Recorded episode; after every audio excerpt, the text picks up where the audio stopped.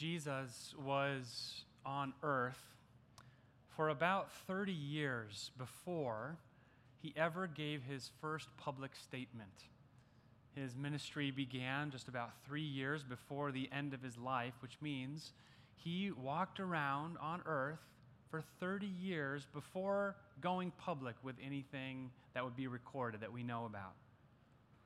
I picture him maybe in his 20s, kind of tossing around some ideas. What will be my, what will be my opening statement to the world? What would set the tone for my whole message? Well, amazingly, we have a record of that first public declaration of Jesus. I'm going to read it to you now. It's not going to be up on the screen. I'm just going to read it to you. It's recorded in Luke chapter 4. You might hear something that sounds familiar in Jesus' first public statement. Just listen along. If you want to tune in to your own Bible, that's fine. Otherwise, just listen and picture this in your mind now. Jesus came to Nazareth where he had been brought up. And as was his custom, he went to the synagogue on the Sabbath day. And he stood up to read. And the scroll of the prophet Isaiah was given to him. He unrolled the scroll and found the place where it is written The Spirit of the Lord is upon me, because he has anointed me to proclaim good news to the poor. He has sent me to proclaim liberty to the captives and recovering of sight to the blind, to set at liberty those who are oppressed, to proclaim the year of the Lord's favor. And he rolled up the scroll and gave it back to the attendant and sat down. And the eyes of all the synagogue were fixed on him. And he began to say to them, Truly, today, this scripture has been fulfilled in your hearing. Today, this scripture has been fulfilled in your hearing, he said to them. And then it required a little bit of explanation of what he really meant. But when the people finally got what he was suggesting, do you know what they did with him? Some of you do. They dragged him out of the synagogue and tried to throw him off the cliff to kill him. Because they knew that he was claiming to be God's Messiah. He was saying, I am good news for the poor. I am liberty for the captives. I have come to bind up the brokenhearted. He was making messianic claims. They tried to kill him. Although we know that some others heard and received the message and received him as their Messiah. Now, we've been growing a little bit as a church this summer, so some of you may be new. You may be just tuning in, but we've been studying some of these texts of Isaiah all summer long. And we've been asking the question not just how do we apply Isaiah to our lives, we're not seeking application, we're seeking implication. How are we implicated in the story of Isaiah? Well, tonight we see that Jesus was implicated in the story of Isaiah. When he said, Today this scripture has been fulfilled in your hearing, he was implicating himself, claiming that he is good news for the poor and the captive and the brokenhearted. And if Jesus is implicated in this story, and if we are implicated in the story of Jesus, then this story involves us as well. So there's some powerful truths in here that we're going to unpack tonight. Jesus is good news for the poor. You know, some people say you have to read the Old Testament on its own. Don't try to read the New Testament into the Old. But with this particular text, we have no other choice because Jesus has interpreted it about himself. So when we read this, we know that it's about Him. We learn more about Jesus based on these prophetic words from Isaiah, namely, that Jesus is good news for the poor and the captive and the brokenhearted. And that means, as we'll see, that He's good news for us.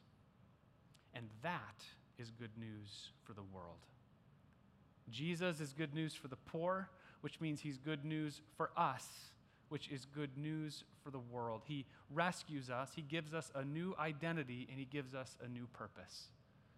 Let's dig into the text a little bit now to see how this all plays out. Jesus is good news for the poor. Go ahead and put up verse 1 on the screen. Remember now, this is all about Jesus, according to Jesus. that the Spirit of the Lord God is upon him because the Lord has anointed Jesus to bring good news to the poor. He, God sent Jesus to bind up the brokenhearted, to proclaim liberty to the captives, and the opening of the prison to those who are bound. Now we know who this is about that Jesus is the one who came to set people free, to speak the richness of his love to their poverty, and to bind up those who are brokenhearted. He has come on a freedom mission. He's come on a mission to rescue and to set free. Some of you are familiar with the work of the International Justice Mission. We had one of their representatives come and preach for us last year. The International Justice Mission is an organization, the IJM. They send in people into countries where there are unjust laws and systems and practices, mostly where there's human slavery, human trafficking. And I watched a video some time ago from the IJM of a rescue of some girls who were enslaved in a brothel. And one of the rescuers working for the IJM had a little tiny uh, video camera on the strap of his backpack, so they got to record the whole thing. And they went into this brothel, and you can see these young girls just looking at their rescuers with this amazing look on their face. And these rescuers came in and they paid a price to get those girls out of their captivity. Can you imagine, just for a moment, what that must have felt like for those girls to be rescued in that way? To have somebody come in and pay the price to set them free. Now, it's almost easier for us to imagine what it would be like to be that impoverished and to be that captive and then to be set free. It's, it's easier uh, for us to think that Jesus came in the richness of his love to solve their poverty and their captivity. It's harder for us to recognize that spiritually speaking, we are those girls in need of rescue and in need of the richness of his love. That's hard for us to grasp. But let's think about this really logically for a moment. If Jesus, in his first public declaration, his first sermon, if Jesus says that he is good news for the poor and the captive, and if we think that in no measurement are we poor or are we captive, guess what? Jesus has no business with us. Think about that. So we need to think in different metrics, in different measurements about poverty and about captivity. Because if we don't see any arena of poverty or captivity in our own lives, then Jesus has no business with us. The promise of God is that He's come to set us free from the impoverishment that sin has brought to our lives and the captivity that we are in because of sin. We know this because in the New Testament, I want to show you this verse in Colossians 2, verse 14. It says this God forgave all our sins by canceling the record of debt that stood against us with its legal demands. This he set aside, nailing it to the cross. Let me just read that again. God forgave all our sins by canceling the record of debt that stood against us with its legal demands. This he set aside, nailing it to the cross. Make no mistake, because of our sin, we are in debt. We have a debt that we cannot repay. We are enslaved, we are captive to the prison of our sin, and we cannot escape on our own. Jesus came and died on the cross to pay the debt of our sin and to set us free, just like those girls in that brothel. We have been saved, we've been set free by Jesus and his death on the cross. Somebody say hallelujah or amen or something. That's what God has done for us.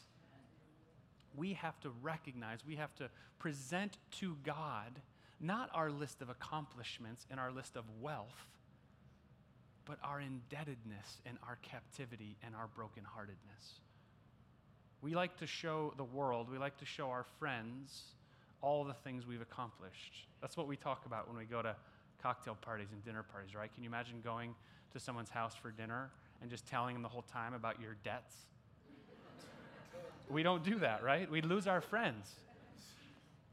But if Jesus is good news for the poor and the captive and the brokenhearted, then when we present ourselves to Him, we should show him our list of debts and poverty and captivity and brokenheartedness. Because he's come for those things to set us free, to die on the cross, to give us freedom. Please find your inner poverty tonight. Find your inner captivity. In what ways are you enslaved to sin? Because rescue is coming in the person of Jesus Christ. If he hasn't already, he can come and rescue you and redeem you. Jesus is good news for the poor and the captive and the brokenhearted, which means he's good news for us. And when he rescues us, when he sets us free, he doesn't just leave us alone then. Those girls who were uh, redeemed, who were rescued from the brothel, they weren't just kind of put out onto the street and said, Good luck now with your lives. No, the IJM takes those girls, they put them in a safe house, they give them education, they give them new clothing, they give them a new identity, they speak words of affirmation and love into those girls. And God does the same for us after He has rescued us from our captivity to sin. Let's read about it in verse 3. It's all spelled out for us by the prophet. Why has he done this? Why has he rescued these people? Why has he rescued us? To grant to those who mourn in Zion, to give them a beautiful headdress instead of ashes, the, glad, the oil of gladness instead of mourning, the garment of praise instead of a faint spirit, that they may be called oaks of righteousness, the planting of the Lord that he may be glorified. Look at the transformation that's given here.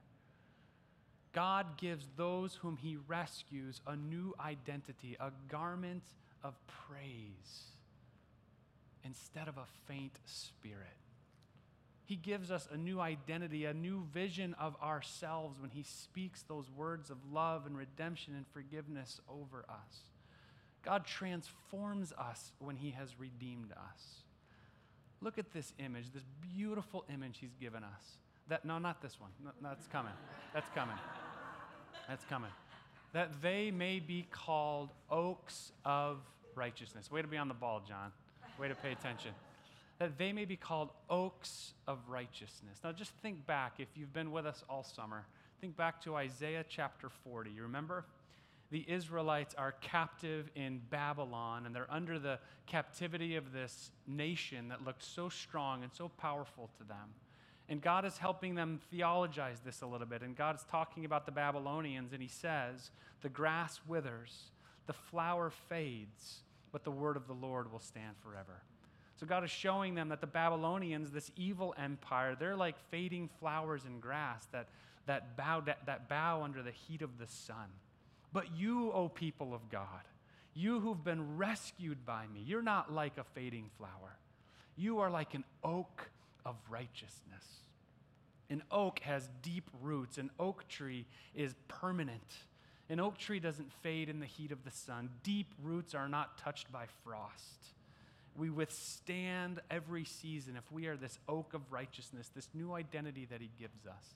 Now I want you to see this image of my front yard uh, over, this is the old parsonage of the old Stanwich Church. That's my wife Nancy on the stoop, and my children Riley and Eva playing in the sprinkler.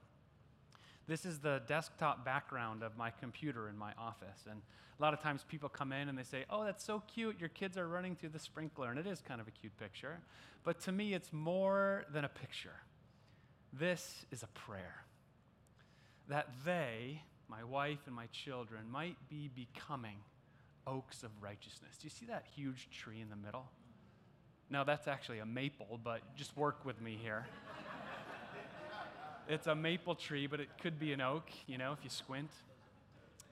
My prayer for my family is that they would be growing up with deep roots in God's word and God's love, that their identity would be from God, that they would know they're redeemed, that they know they're rescued, that they have a debt they couldn't pay, and that God has pulled them out of their captivity and their impoverishment. And he's given them a new identity as an oak of righteousness. Now let's go back to the end of verse 3. Why, why would he do this? Why would God make us into oaks of righteousness? The end of verse 3 says, that he may be glorified.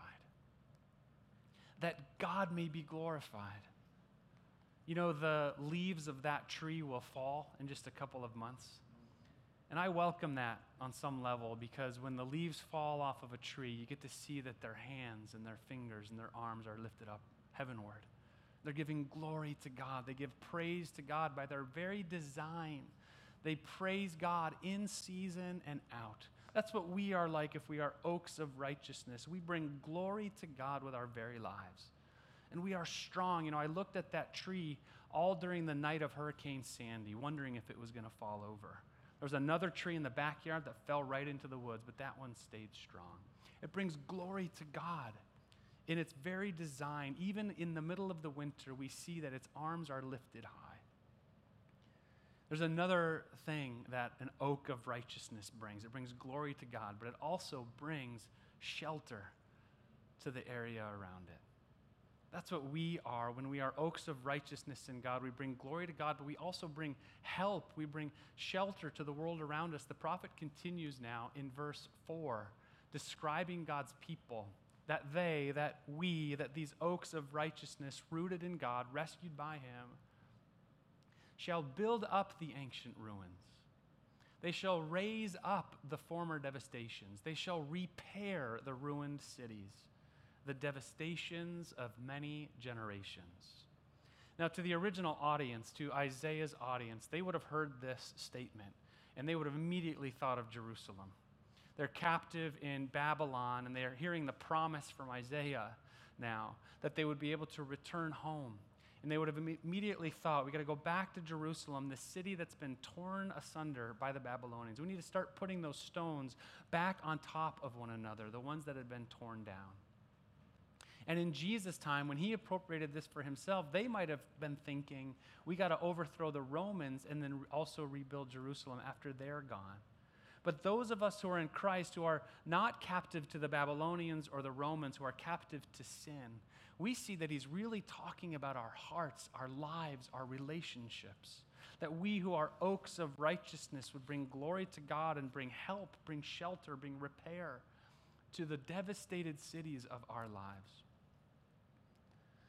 Some years ago, Nancy and I were driving from here back to Michigan, uh, visiting my family, and for some reason, the GPS system took us much closer to Detroit than we normally go. And uh, we needed gas, and so we pulled off and we were getting gas at this gas station. But everything around the gas station was completely destroyed by the collapsed economy of Detroit. All the storefronts were just kind of falling down and dilapidated. The economy was gone. I remember just looking and seeing parking lots as far as the eye could see that had no cars in them, that were just had big cracks and big weeds were growing up through the cracks. And we got back in the car, and one of us said to the other, I can't remember which one, we just said, Man, I just feel really sad being here. I just feel really depressed here in Detroit. And some of you have been to Detroit, you know the story of what this devastated city looks like. Well, the reality is, because of sin, some of us have a Detroit of the heart. Some of us have Detroits even in our households, in our families in our relationships with the people that we love. The economy's gone, the love is gone. Things are just collapsing all around. But Jesus says, and I want to invite the band to come up at this point. They're going to lead us into a song as I conclude. The promise of Jesus, when he said this scripture's been fulfilled in the hearing of those who heard Jesus say this, Jesus promises that all of us with the broken places in our hearts, the broken places in our families, they might be restored. And He has a plan for how they would be restored, that He would set us free. He's good news for the poor and the captive and the brokenhearted, which means He's good news for us because we have impoverishments and captivities in our hearts. And that is good news for the world because he makes us into oaks of righteousness that we'd bring glory to God and that we would bring shelter and help and repair and restoration to the world around us. I asked you a few minutes ago to think about your inner poverty, your inner captivity. Because as I said, if you don't think you have any of that, then Jesus has no business with you.